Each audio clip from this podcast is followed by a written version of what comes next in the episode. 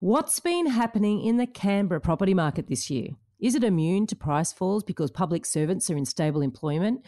Or are there dark clouds on the horizon, clouds in part obscured by some new high rise buildings? You know, there's a couple of different good value propositions in terms of, um, without wanting to give away the secret sauce, of course. Yeah.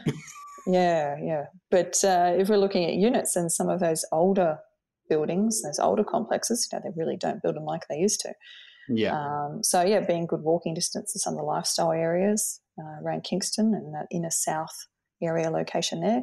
Some of those are so well built and you know without the flashy pools and the rooftop gyms and the cinemas and all the rest the uh, holding costs can be quite low and really in demand from those people that do come to town and don't necessarily want to buy so they can offer a really good um, um, a grade property from that side of things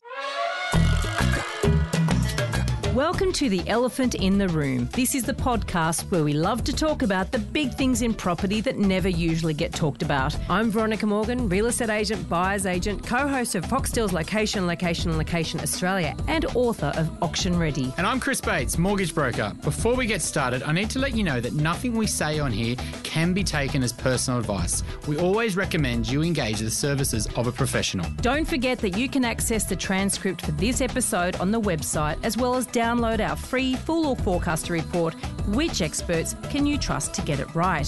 theelephantintheroom.com.au.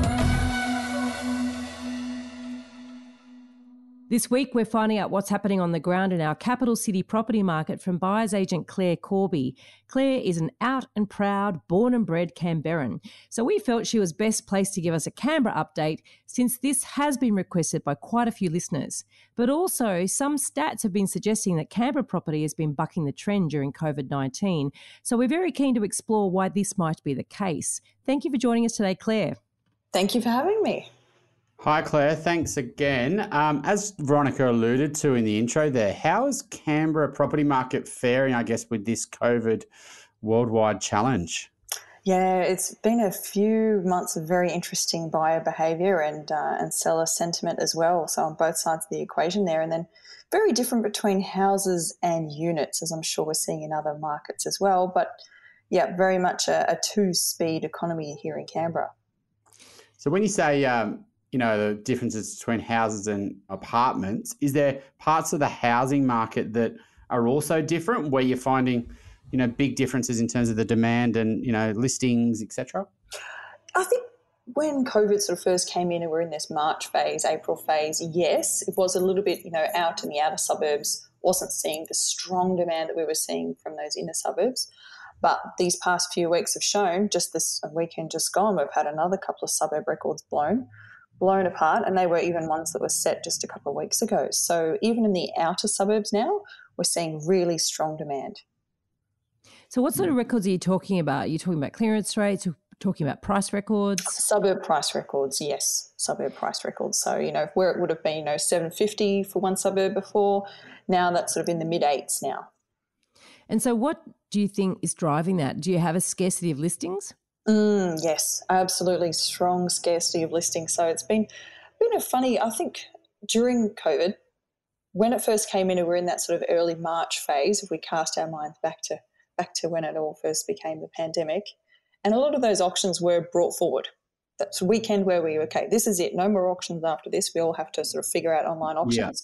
Yeah. Everyone brought their auctions forward, and we had this bit of a, a rush on on auctions then and since then, I think a lot of sellers have just been sitting on their hands if they don't really need to move or, or have to move. A lot of people have just been bunkering down. But we've been seeing a lot of strong demand from people who aren't in a home that's quite big enough to cope with multiple people on, on Zoom and Google Hangouts and meetings and all the rest, and the kids homeschooling at the same time. So, this sort of upsizer home, very strong demand for that.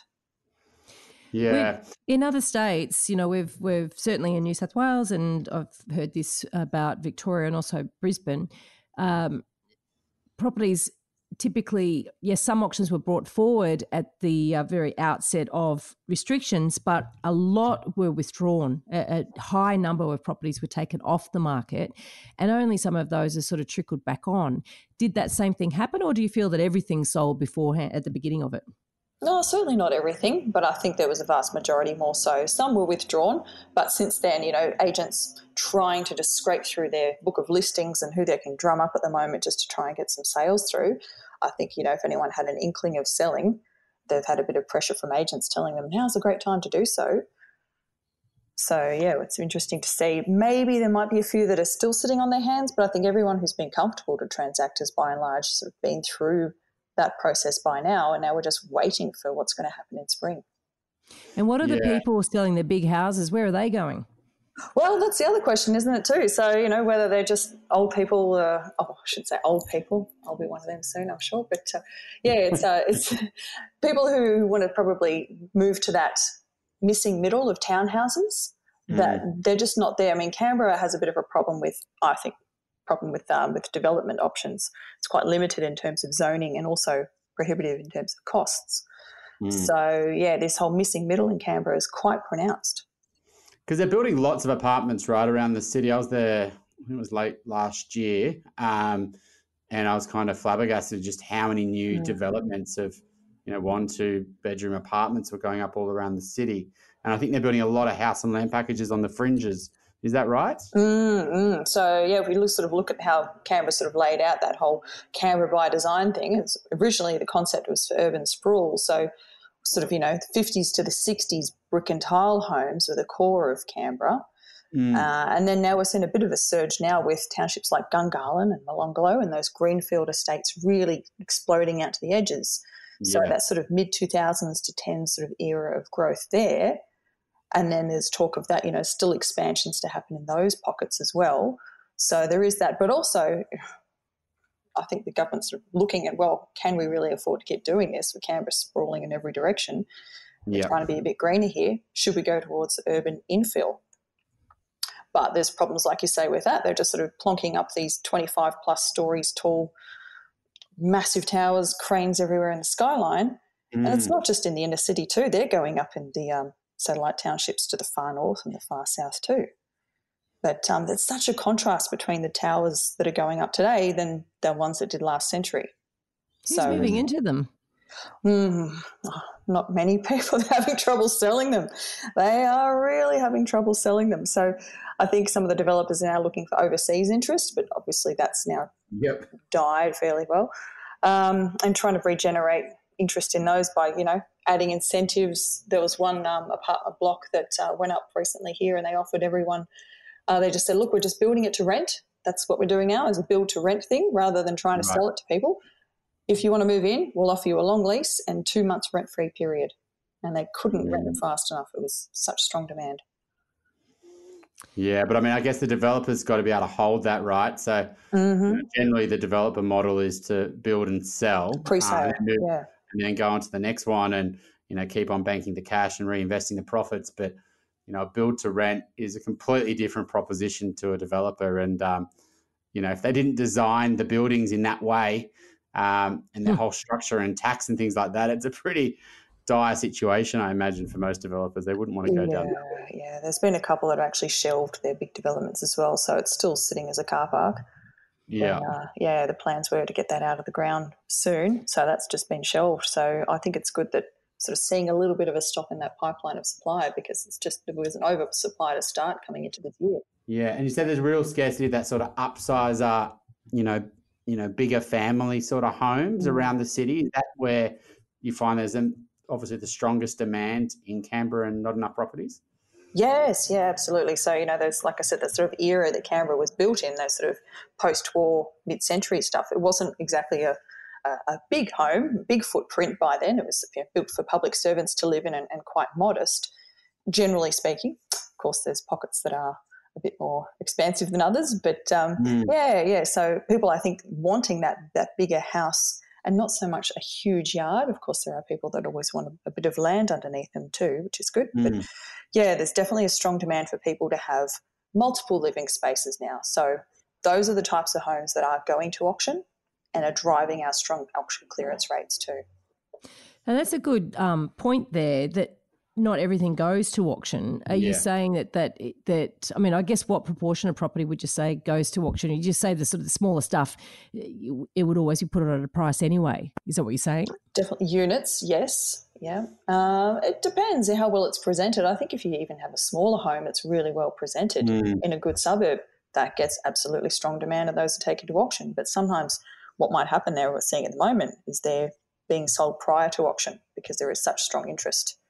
What sort of volumes of you know how many properties would go to auction on a typical Canberran weekend? Oh, yeah, look, this year's been so atypical, hasn't it? So we've been seeing very, very low numbers recently in the 40s, 40s Right. and 50s. It's very, very low.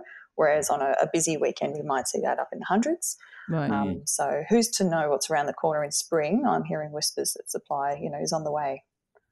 And so if you're buying, let's say you're not buying at auction, though, you're going a private treaty, like what's the usual sort of process that you do in ACT? Like in different states, we do different things, you know, Mm. some, you know, 66Ws in, for example, New South Wales and Yep. Queensland, you do it a bit different as well. I mean, what what's the usual process down there? Yeah, yep. So here we have a standard 30 day settlement period. Yeah. So it's a little bit shorter than the 42 across the border in New South Wales. Mm. But of course, there are there's usually a bit of a leniency from vendors to say, hey, well, maybe 45 or 60. But Yeah. um, yeah, there's sort of our, our common goalposts that we work, work towards. Uh, and yeah, for private treaty, we a 66W sort of equates to a section 17 here. So, you know, same, same, different name. Yeah, so it's all very similar process, but of course we've got quirks such as all the, you know, the leasehold, crown lease titles and things like that too, not so much the freehold title. Yeah, I want to ask about that. So, is every property in the ACT purchased with a lease, um, leasehold rather than freehold? Mm, there is a tiny pocket out near the airport that uh, is freehold, and um, the group out there that own that land have, have developed that a little bit. You might have seen when you've been landing into Canberra, but by and large, yes, huge expanses of, of Crown lease. So we all have a 99 year lease to the Crown for our block of land, and um, those are going through the renewal process for a few that are, are coming up for their lease renewal. So So, how, Yeah. how does that work? Because it's like, so it starts off with 99, and then you might own a property for 20 years, and so the next person buys a 79 year lease, right? hmm They inherit the remainder of the lease. Yep. Yeah. So that takes on. And uh, at the end of ninety nine it's been, what I understand has been happening is it just rolls over for another dollar for another 99 years. Mm. Sounds ridiculous, really. It sounds like a lot of a lot of um, red tape. Yes. oh, we love red tape down here. yeah, I guess it's it's creating and, and sustaining a few jobs. But how does it, in, in practicality, in practical terms, how does it work? I mean, particularly with an apartment, for instance. So that means the entire apartment building is also built on leasehold land rather than freehold land. yes. Um, yeah.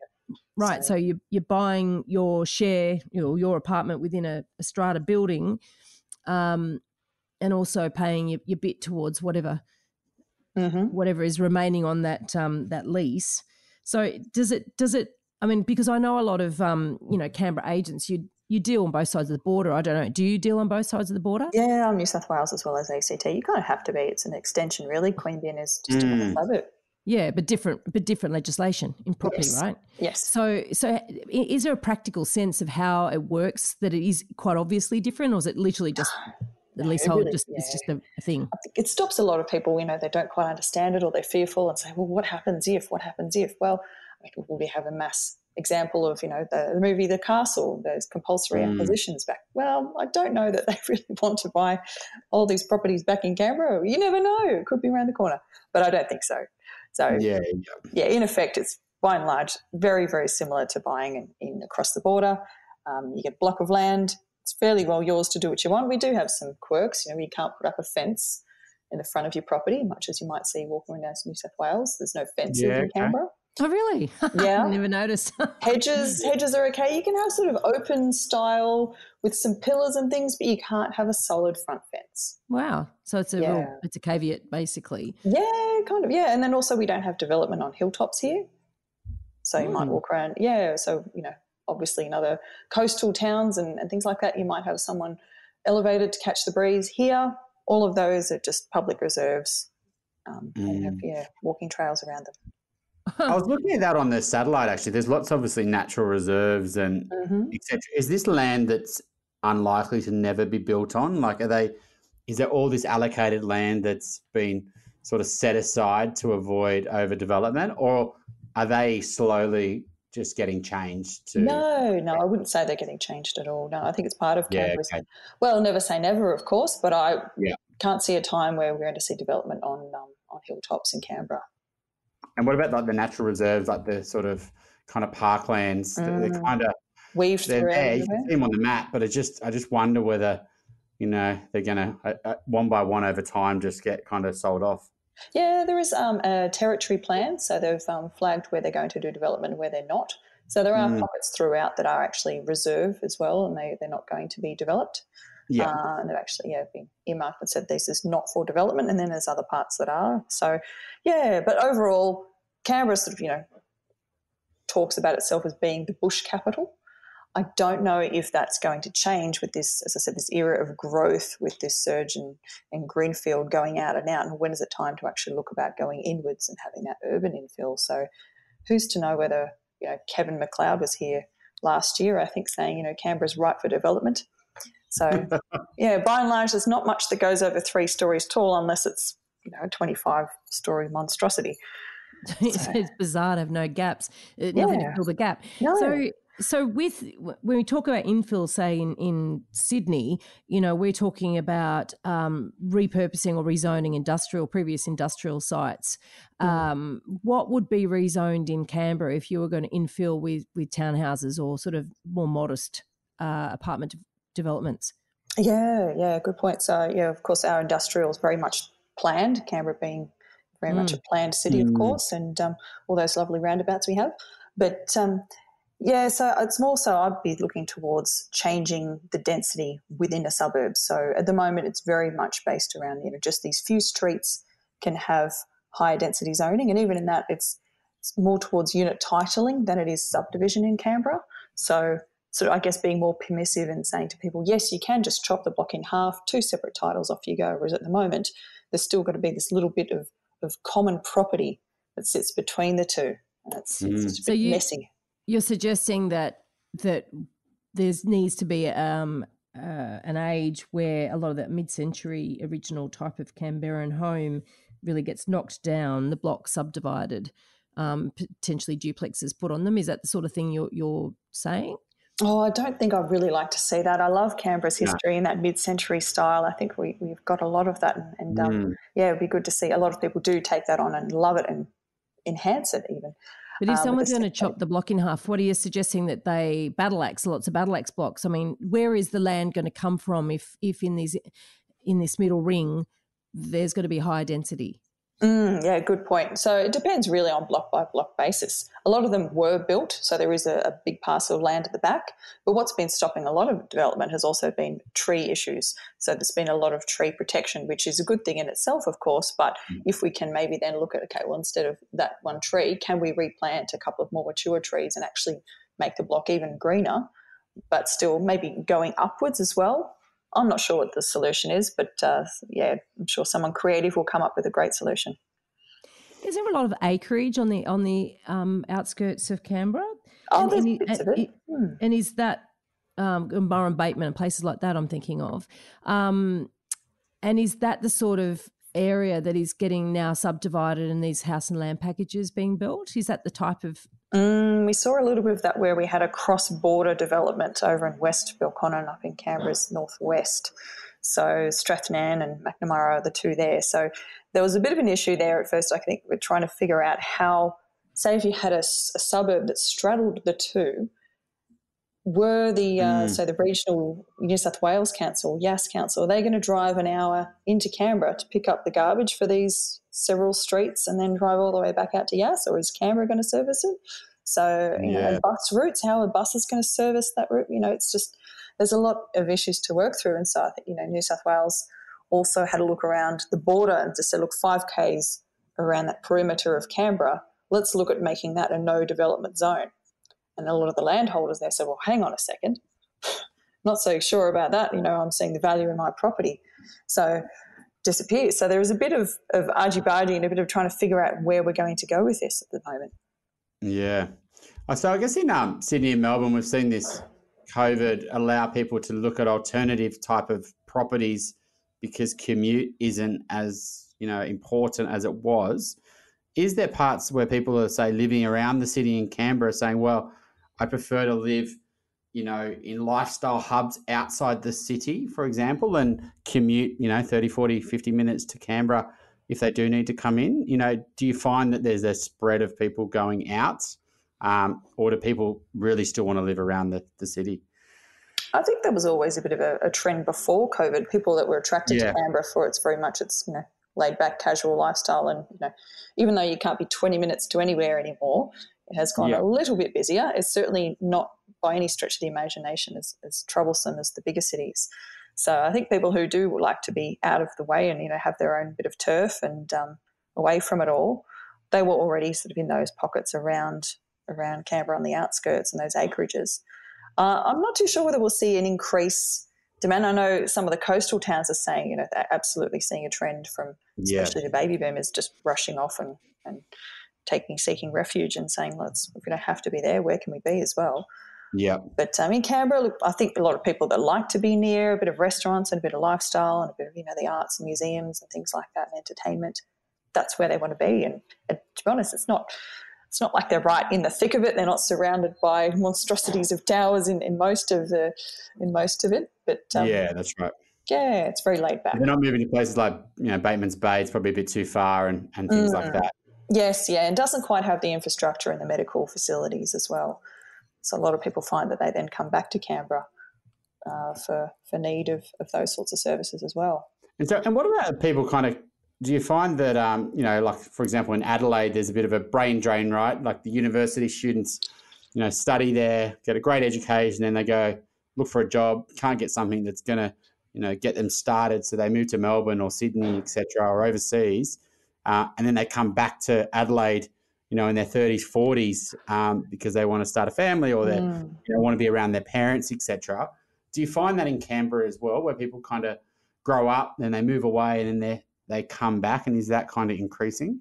I think for my generation, yes, everyone seemed to go off and do that that gap year and then travel a little bit, but everyone's now coming back to settle down and have families. Absolutely, mm. but I'm not sure if that will change. And also, it depends, I think, on whether their parents are here a lot of yeah. people, you know, come here for work. It's quite a cyclical sort of town in that way. It turns people out every every few years once their contract's done. Some people just never quite settle in, and, and some people do come to town say, "Oh, look, I never quite found my tribe. I never felt like it was home." And uh, and that's sad. So I think that's a big part of you know helping people to settle in and sort of assimilate in and, and find their their people here, and um, and hopefully it does feel like home for them. Because for me, yeah, gosh, I could never leave. My, my family would be would be at me saying, "No, there's just too much history here for us." If you like what you're hearing here, please share this episode with others you feel would benefit. And while you're at it, why not leave us an iTunes review? Five stars, please. Every review helps make it easier for other people to find us and hear what our amazing guests have to say. We love hearing your questions and we're planning more listener Q&A episodes. Please send your questions in. You can send them via the website, which is theelephantintheroom.com.au, or directly via email to questions at theelephantintheroom.com.au. Do you have any data on you know the amount of people that would move there for work you know and obviously you know obviously it's a public servants uh, town uh, people who are in the public service that really want to move up to federal level well that, that's seen as the height of their career an opportunity you know on a national basis rather than state based uh, politics mm. so you know, I guess what do is there any data on the proportion of people that actually would actually buy when they move there versus those that would rent? Mm, I don't have any hard data on that, but I mean, anecdotally, there's always this saying within public service too: all roads lead to Canberra. So a lot of people do get in touch and say, "Look, I need to buy something because I know in the coming years we will be there." and we just want mm. to you know make sure that we've got the right property because we don't want to do the whole move twice we want to get the schooling right this is important for us. So we'll just buy something now, rent it out, and then we can move straight in. So if that's your career path, that's seen as being the ultimate. That's like going to head office. mm, yes, head office. Yep, up on the hill or wherever it might be over at Russell. Yes. But then when they, they come and do their contract for they get their position for three or four years, etc., they kind of come and do that and then they leave. Do you find there's a lot of people kind of come in and out of the city. So you you finding there's a lot more turnover because of that in terms of properties, whereas a lot of capital cities people kind of buy and then they kind of hold and then upgrade within the suburb and they stay there for a long time. I think it depends which department they're in. Of course, you know the military um, as well. That's definitely yeah. you know getting getting sent around and posted around. Uh, Australia more so, but um, mm. yeah, a lot of the other agencies that yeah, once they do get to Canberra, they'll they'll settle down and stay, and then career public servants move up through the ranks. So it just depends which agency they're with too. If we're talking public service. And what other industries are growing or available for people to work in uh, outside the public service? Yeah, so education, tourism, um, mm. and also the small business of startup sector as well. So there's a, a couple of, of, bigger bigger agencies. If you've heard of like um, eWay, that payment processing mm-hmm. one, um, or Seeing Machines. Uh, there's yeah a couple of really big startups that that sort of made Canberra their own home. So Canberra as well, ACT government have tried to really foster that um, that environment and, and putting in place some some initiatives to, gosh, for want of a better word, trying to say it without having some government spin come out of my mouth. But um, mm. yeah, trying to foster, I guess, that culture of, of being encouraging and, and helping startups. Innovation. Yeah, yeah, exactly right. But I guess in the startup sector, they that's probably the most um, flexible, agile sector in terms of where their people come from. Um, you know, a lot of them are, are, online, for instance, and dealing with digital digital technologies. I mean, do people need to live in Canberra in order to work for them? Oh, sometimes yes, sometimes no. Uh, a lot of people, you know, were, were actually brought in for some of these startups and helping them to find their own place to live while they're here. I think it's just a matter of what do people want. Do they want to to be remote, or do they want to, to be here and then just you know travel away for some annual leave when it gets cold and we all run away and defrost, which we which we haven't quite done this year. But mm. uh, yeah, look, no. I don't know if that trend might change as we now you know become used to working remotely. But uh, for now, it's sort of been yes, do come here for work. And then, on from an investment point of view, um, you know, where do you find that you know there's actual scarcity? It's good value for money. You know, the yield's pretty okay. It's not like you know the prestige area, for example. Um, you know, where do you think you know a good price point for people to enter the Canberra market to get a really scarce property? Mm, mm, good question. Yeah, so I think you know there's a couple of different good value propositions in terms of um, without wanting to give away the secret sauce, of course. Yeah. yeah, yeah. But uh, if we're looking at units and some of those older buildings, those older complexes, you know, they really don't build them like they used to. Yeah. Um, so yeah, being good walking distance to some of the lifestyle areas uh, around Kingston and that inner south area location there. Some of those are so well built, and you know, without the flashy pools and the rooftop gyms and the cinemas and all the rest, the uh, holding costs can be quite low and really in demand from those people that do come to town and don't necessarily want to buy. So they can offer a really good um, um, A grade property from that side of things, very good hmm. investment mm. grade. So, you know, round you might be talking 500, 600K. Yep. Uh, anything up to sort of 1.5 for townhouses in around that area too. Mm. Good quality stock. What so, about houses? Houses, yeah, yeah. So it depends, of course. You know, you're always working with the different risk profiles of investors and what they're tolerant for. I find Canberra does tend to draw a more risk averse crowd. They uh, they like the less volatile market of Canberra as opposed to say Sydney, Melbourne. Yep. Have those yeah those heart stopping moments sometimes. But yep. um, yeah, so I mean, gosh, our median sort of in that mid seven mark. So I think if you've got something sort of 700, 800 ish, you're not scraping the bottom of the barrel trying to get something in a in a problem yeah. area. Yeah, but you're not necessarily you know paying top dollar for something just to be in a in a prestige school catchment area or anything like that. And what what are the prestige parts of Canberra like? What are they going for? Is it twos? Is it threes? Uh, if we're talking freestanding homes, yeah, sort of 1.5 to 2.5 is pretty popular price range for that more prestige home. Um, it's, it's, a pretty common brief for someone to have sort of between 1 and 1.5, and there's very strong demand at the moment for anything up to 1. And what suburbs are the prestige suburbs? Mm, so our blue chip area is our inner south. So we've got, you know, Kingston, um, all around. If you've been to Manuka, we say Manuka, not Manuka. so that's our little yeah lifestyle entertainments around there, and then Barton and that whole parliamentary yeah, yep. triangle south of the lake there. But now that's sort of spilling out. I find if people start to get priced out of there, they're looking at the Garran, the Hughes, the Curtin. they're spilling out to that sort of top of Woden. Um, yeah, so it really depends what sort of look and feel they're after. And I think school, of course, you know, drives a lot of decision making in that area too. So we've got Canberra Grammar, girls and well, I should say girls and co-ed. It's not girls and boys anymore; it's girls and co-ed, uh, and a couple of other private schools in that area that have you know been very popular with families looking to get into those areas.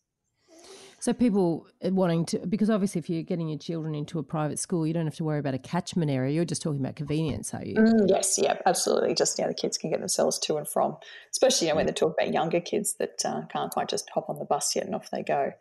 So yeah, whereas you know, just that whole, I guess, that inner south area certainly can get a bus, but buses aren't great in Canberra. Um, it's been a bit of a bugbear for people here for a while. So, say if you did live in the outer suburbs and you wanted to go to some of those schools, it might mean you wouldn't be home for an hour and a half in the afternoon. Is that the only form of public transport? Oh, we've got our light rail now. So yes, that's uh goes from the city at the moment out to the Gungahlin town centre. So it's uh, it trundles and up and down Northbourne Avenue and up. Is that one of those um, outer suburbs you mentioned earlier? Mm, yes, yeah, Gungahlin up to the north. Yeah. And how far away from the city would that be for the CBD?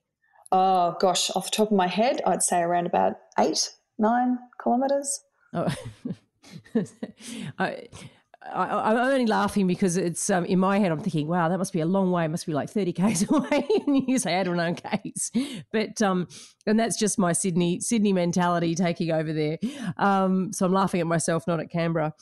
One of the things that you mentioned earlier, we, you talked about sort of apartments in Kingston um, and the inner south, obviously been quite an established area and, and quite high demand and, and, very accessible to all the lifestyle um, that you know Canberra offers, ca- cafes and galleries, etc., etc.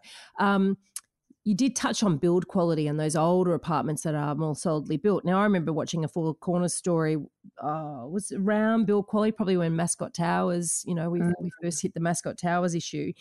And there was, in particular, one um, example of a development in Canberra. I don't know exactly where. I'm not sure if you watched yeah, the. Bruce. Um, yep. You know it, okay. And there was a, you know, there was a case study there of a young girl, and it was her first home, and basically saying that she's got to actually come up with more money to be able to to contribute to all the major works that required to be done to that property, to that building, that um, she'd go bankrupt. Mm-hmm. Now, you know, and it's funny because you know the the uh, publicity was very much around Sydney properties, Sydney apartments, um, and I thought it was quite interesting that obviously this is an issue that's been happening in Canberra as well. Would you say you've come across it a lot? Would you say that this is something that's more widespread than people are recognising? Well, I think you know, in terms of build quality, I mean, it's yes, we've got to separate as well that cladding, combustible cladding issue, which we're finding on on more and more buildings now as well. So that I think people need to be aware of as well, for sure. But Canberra is such a small town that people generally know everyone yeah. and, and, those movements and you know right. those phoenix companies guy that, that just just set up shonky brothers and then day two they're called shonky brothers number two or whatever yeah.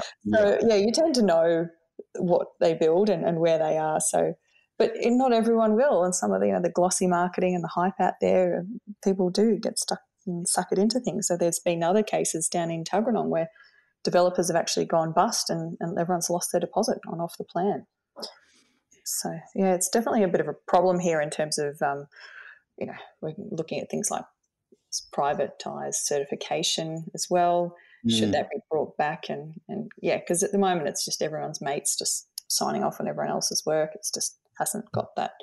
I feel it hasn't got that. Um, gosh, robust. Yes, it hasn't got in place. Yeah, yeah, and I think buyers is definitely at the moment a, a caveat emptor that buyer beware and, and say that you need to really do your due diligence on what you're buying to make sure that you know you've put it through the rigors and, and you know what you're in for. We never, no one ever really knows what's around the corner, especially in things like body corporates. But um, yeah, you do want to know the history of um, what's um, that builder, what sort of stock he's built as well, um, and you know how many flashy extras and how much extra for the marketing you're paying. but also some of them are now, you know, flashing around saying, look, if, if anyone buys any stock, we'll give them 20 grand. You think, wow, if that's the incentive, why aren't you discounting the stock in the first place to try and ship the rubbish?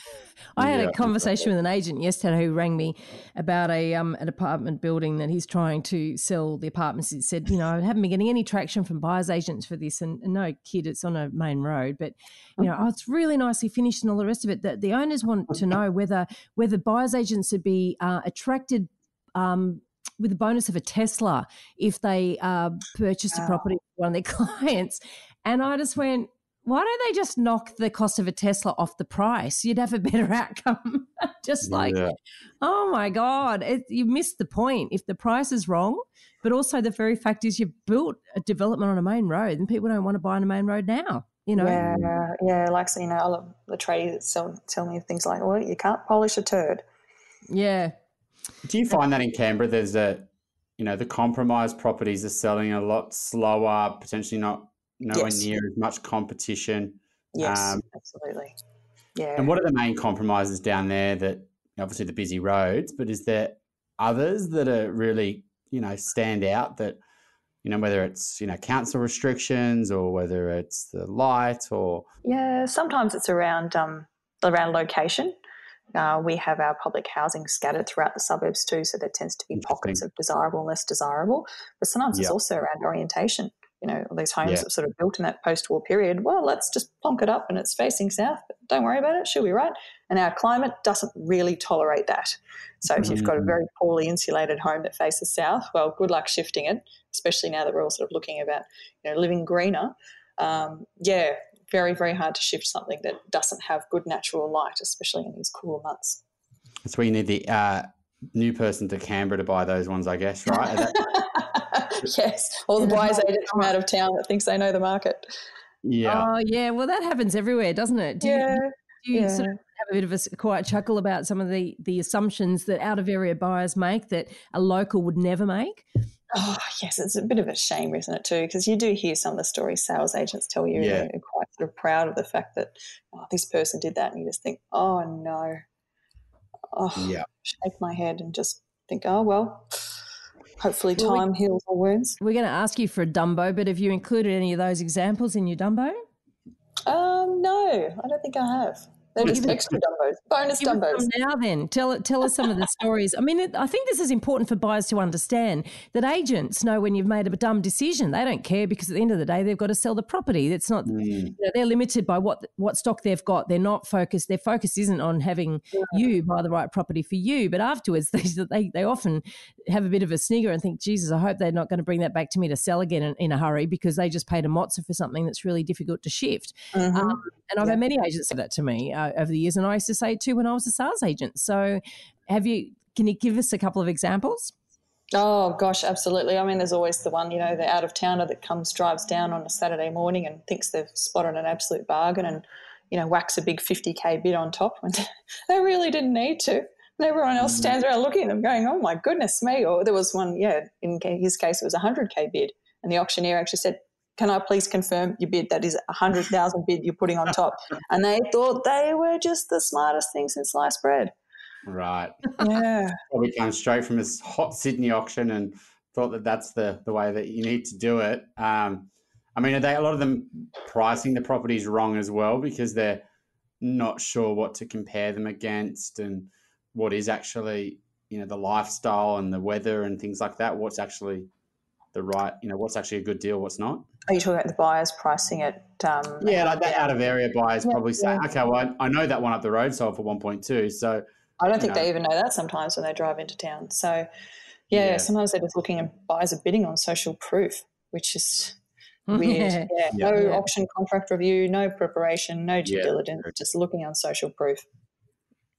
yeah. what, what would be the typical profile? Are these people that actually move, are about to move to Canberra?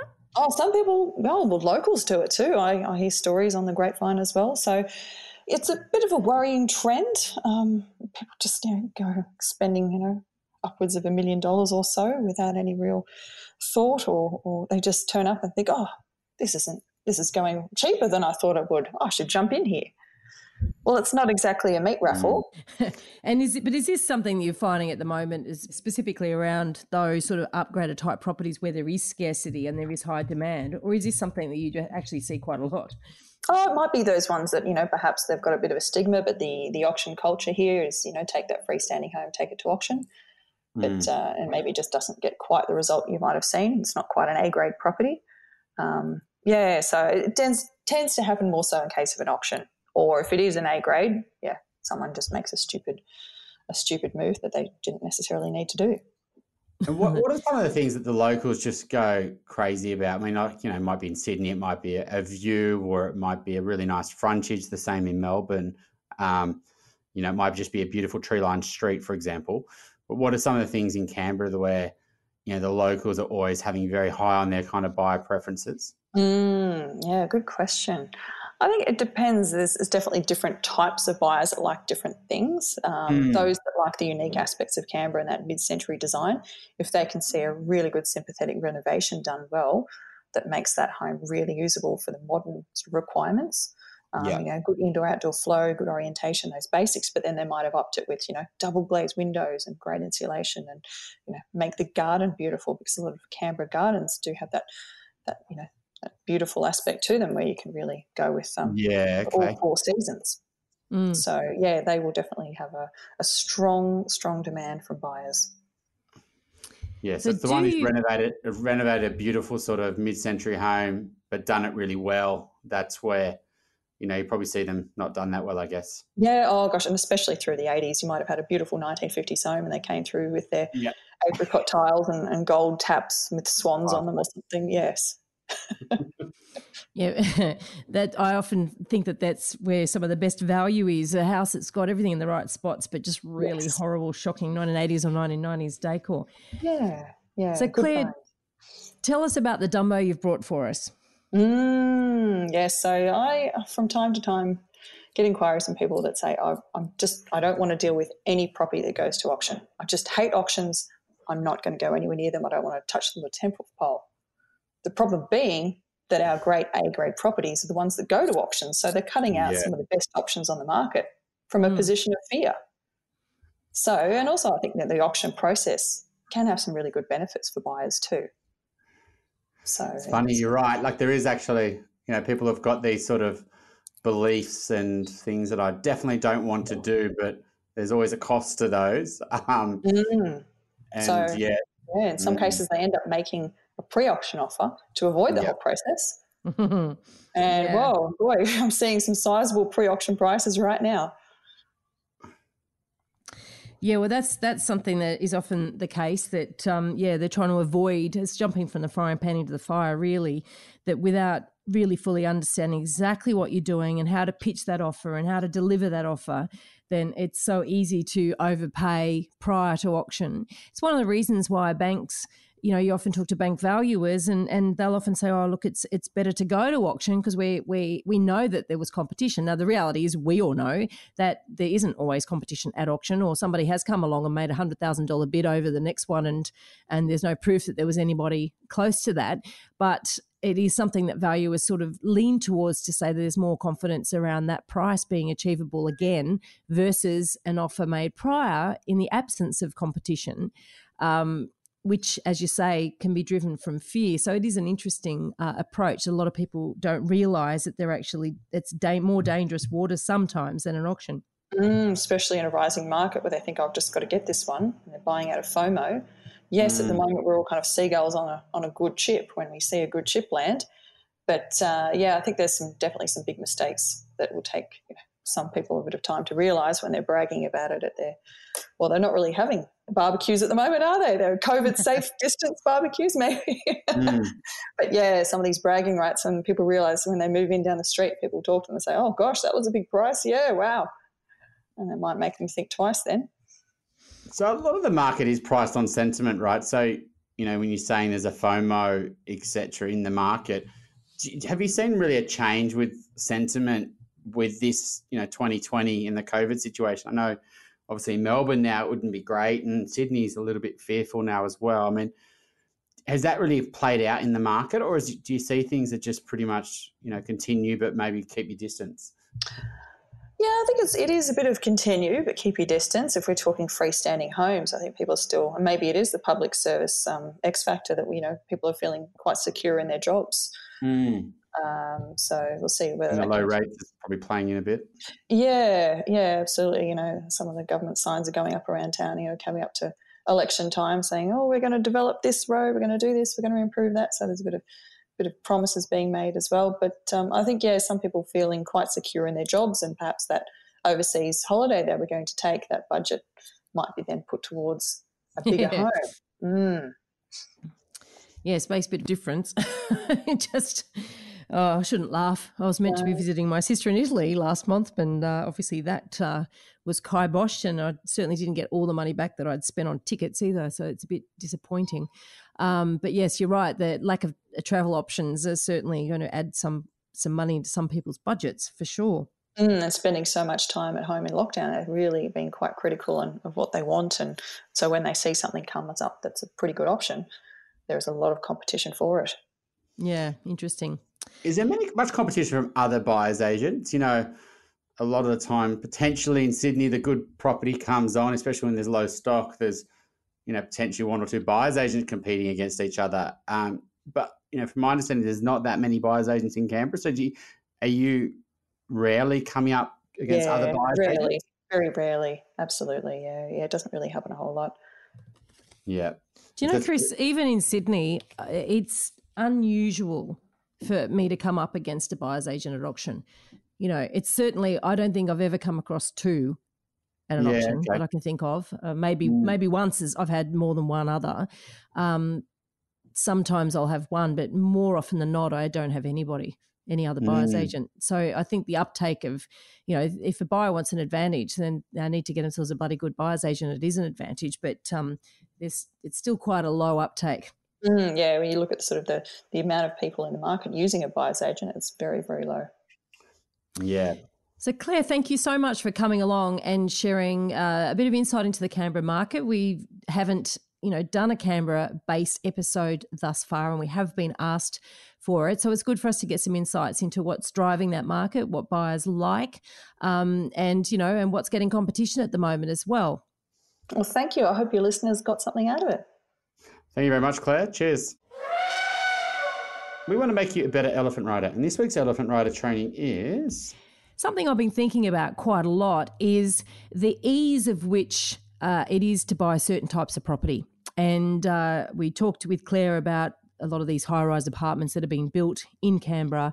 And the fact that obviously with the slowdown on um, immigration and tourism, et cetera, et cetera, that it appear and also investors uh, being very reticent to get into the property market, that it appears that uh, there's a lot of incentives being paid by the developers to actually shift this stock.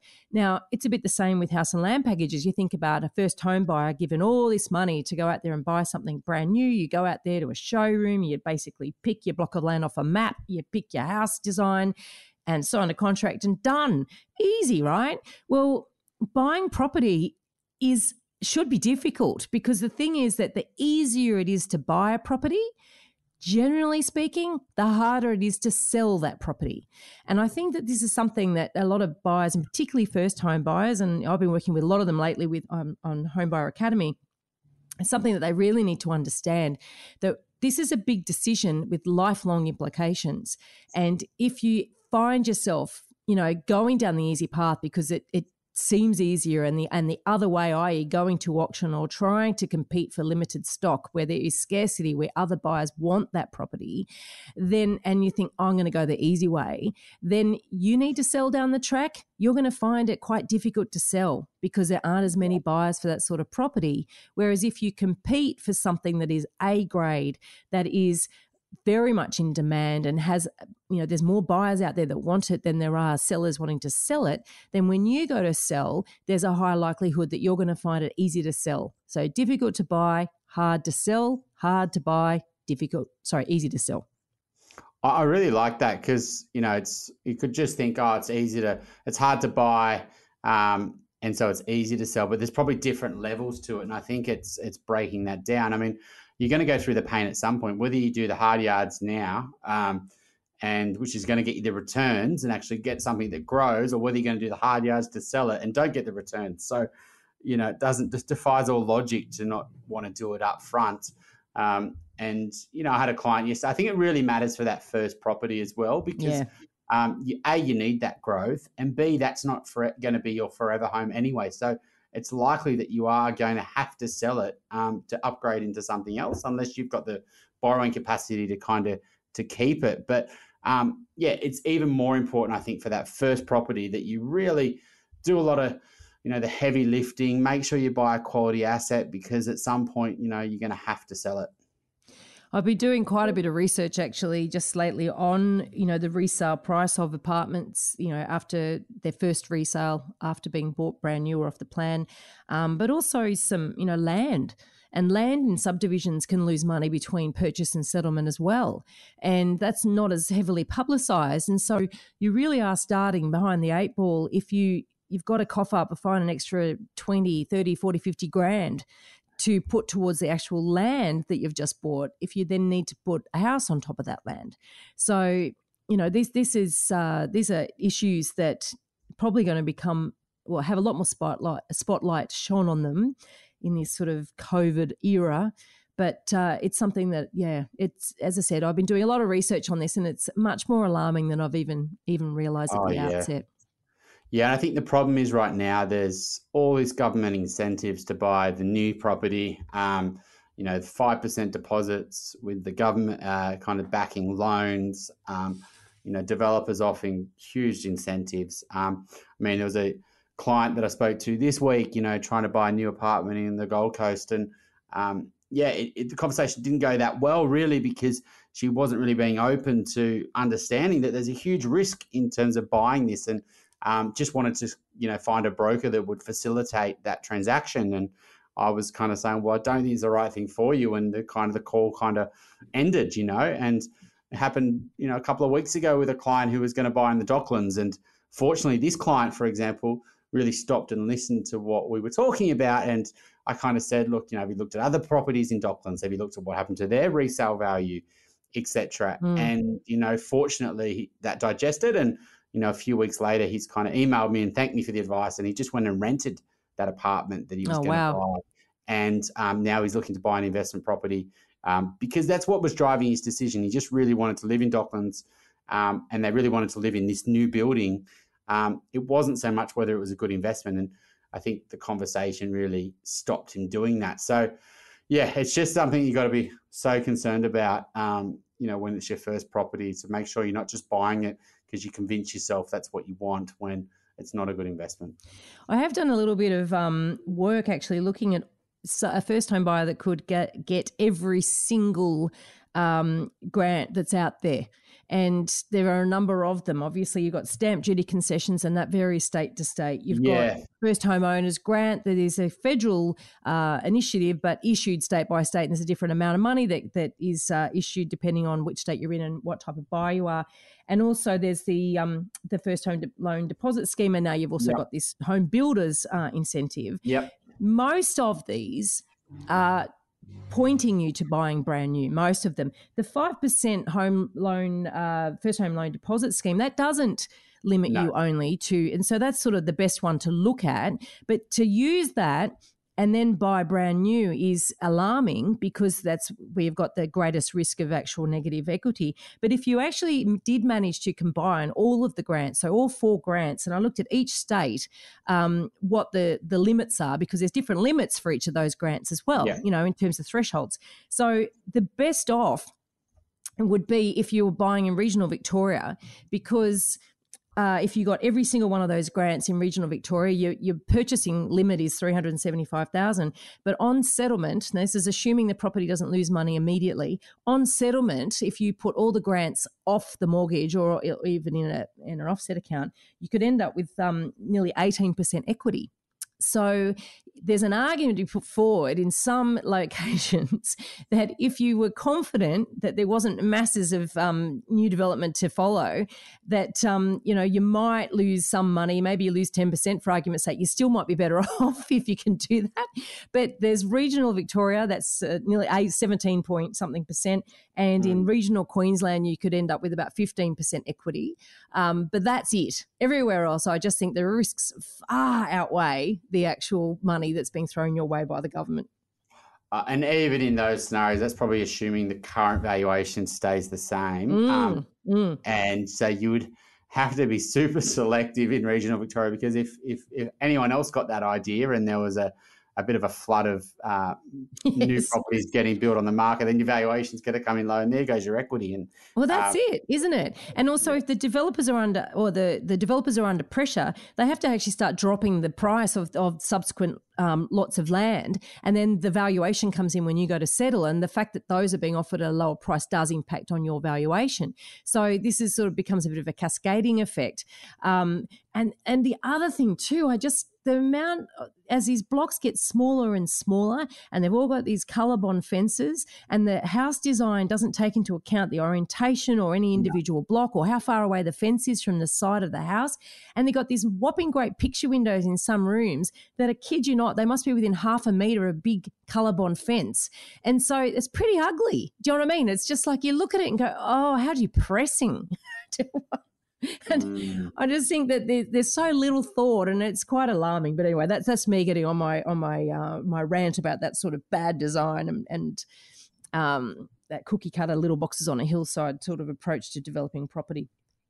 And, and the frustrating thing is that um, the grants work. Uh, the you know the Liberal Party is out there, sort of um, I don't know what's the word, patting their chest, sort of, mm. you know, using it as advertisement to show how much you know demand has been interested in the home builder and um, you know the state government up their stamp duty exemption from 650 to 800 mm. because they know it works and we had a client last week where um, you know isn't it better for us to now buy a new not established because we can get this additional stamp duty up to 800 rather than 650 mm. and um, you know it was a process to say yeah okay yes you've got a little bit of a stamp duty saving, but you know there's an opportunity cost, and that's the growth on that property versus what you could buy, and you know, and, and that's unfortunately what happens whenever there's something free. We feel like we should just go and get it um, without really thinking through what's the consequence.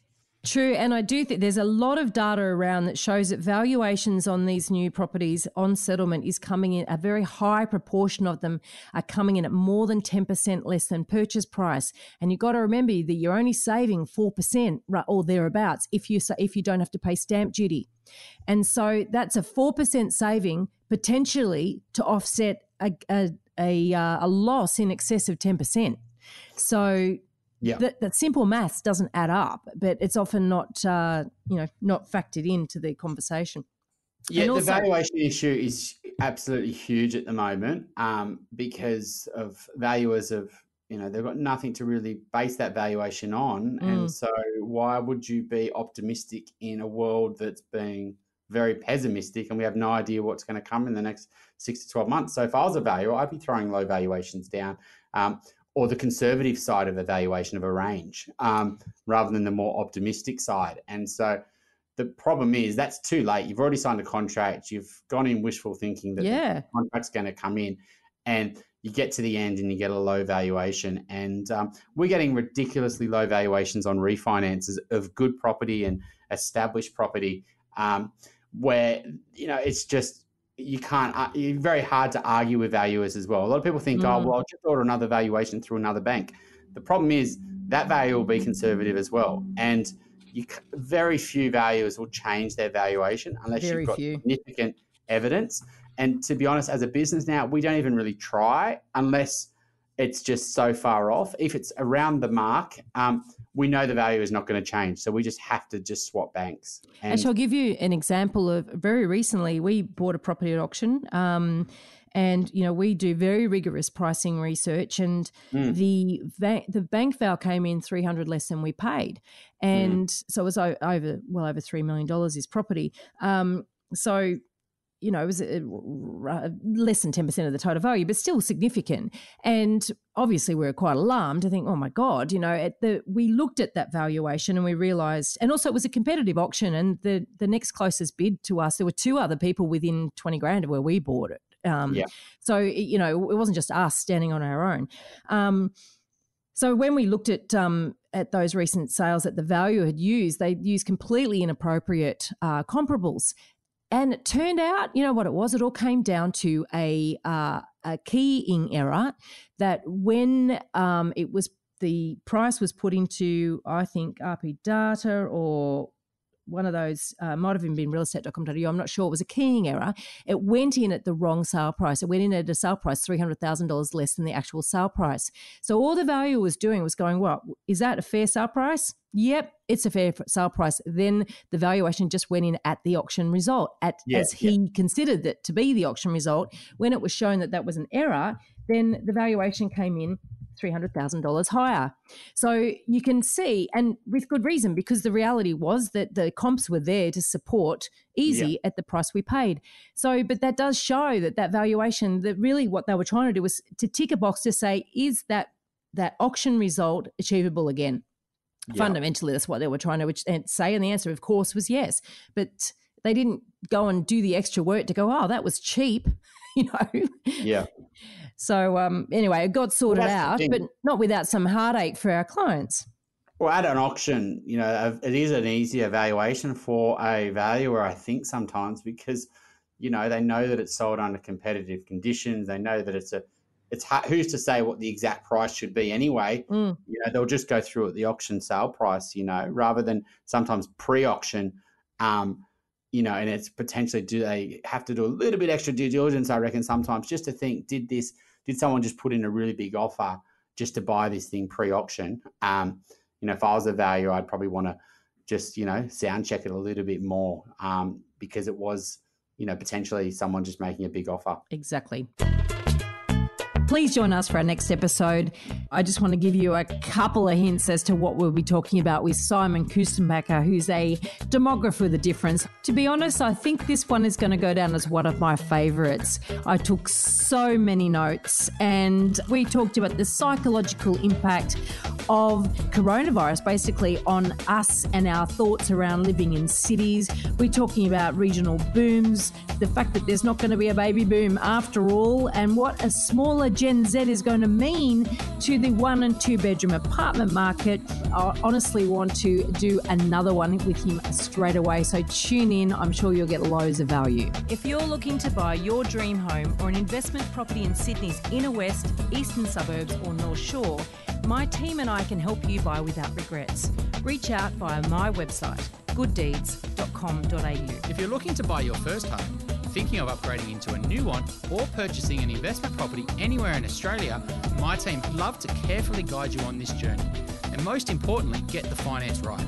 Reach out via our website wealthful.com.au. If you're a first home buyer and you don't want to miss a step with this most important purchase, join me on Wednesday nights at 7:30 p.m. Sydney time on the Home Buyer Academy Facebook page for live Q&A. Check out the website homebuyeracademy.com.au. Every month, my team hosts a webinar on what we are seeing at the banks, the best rates, changing policy and their service.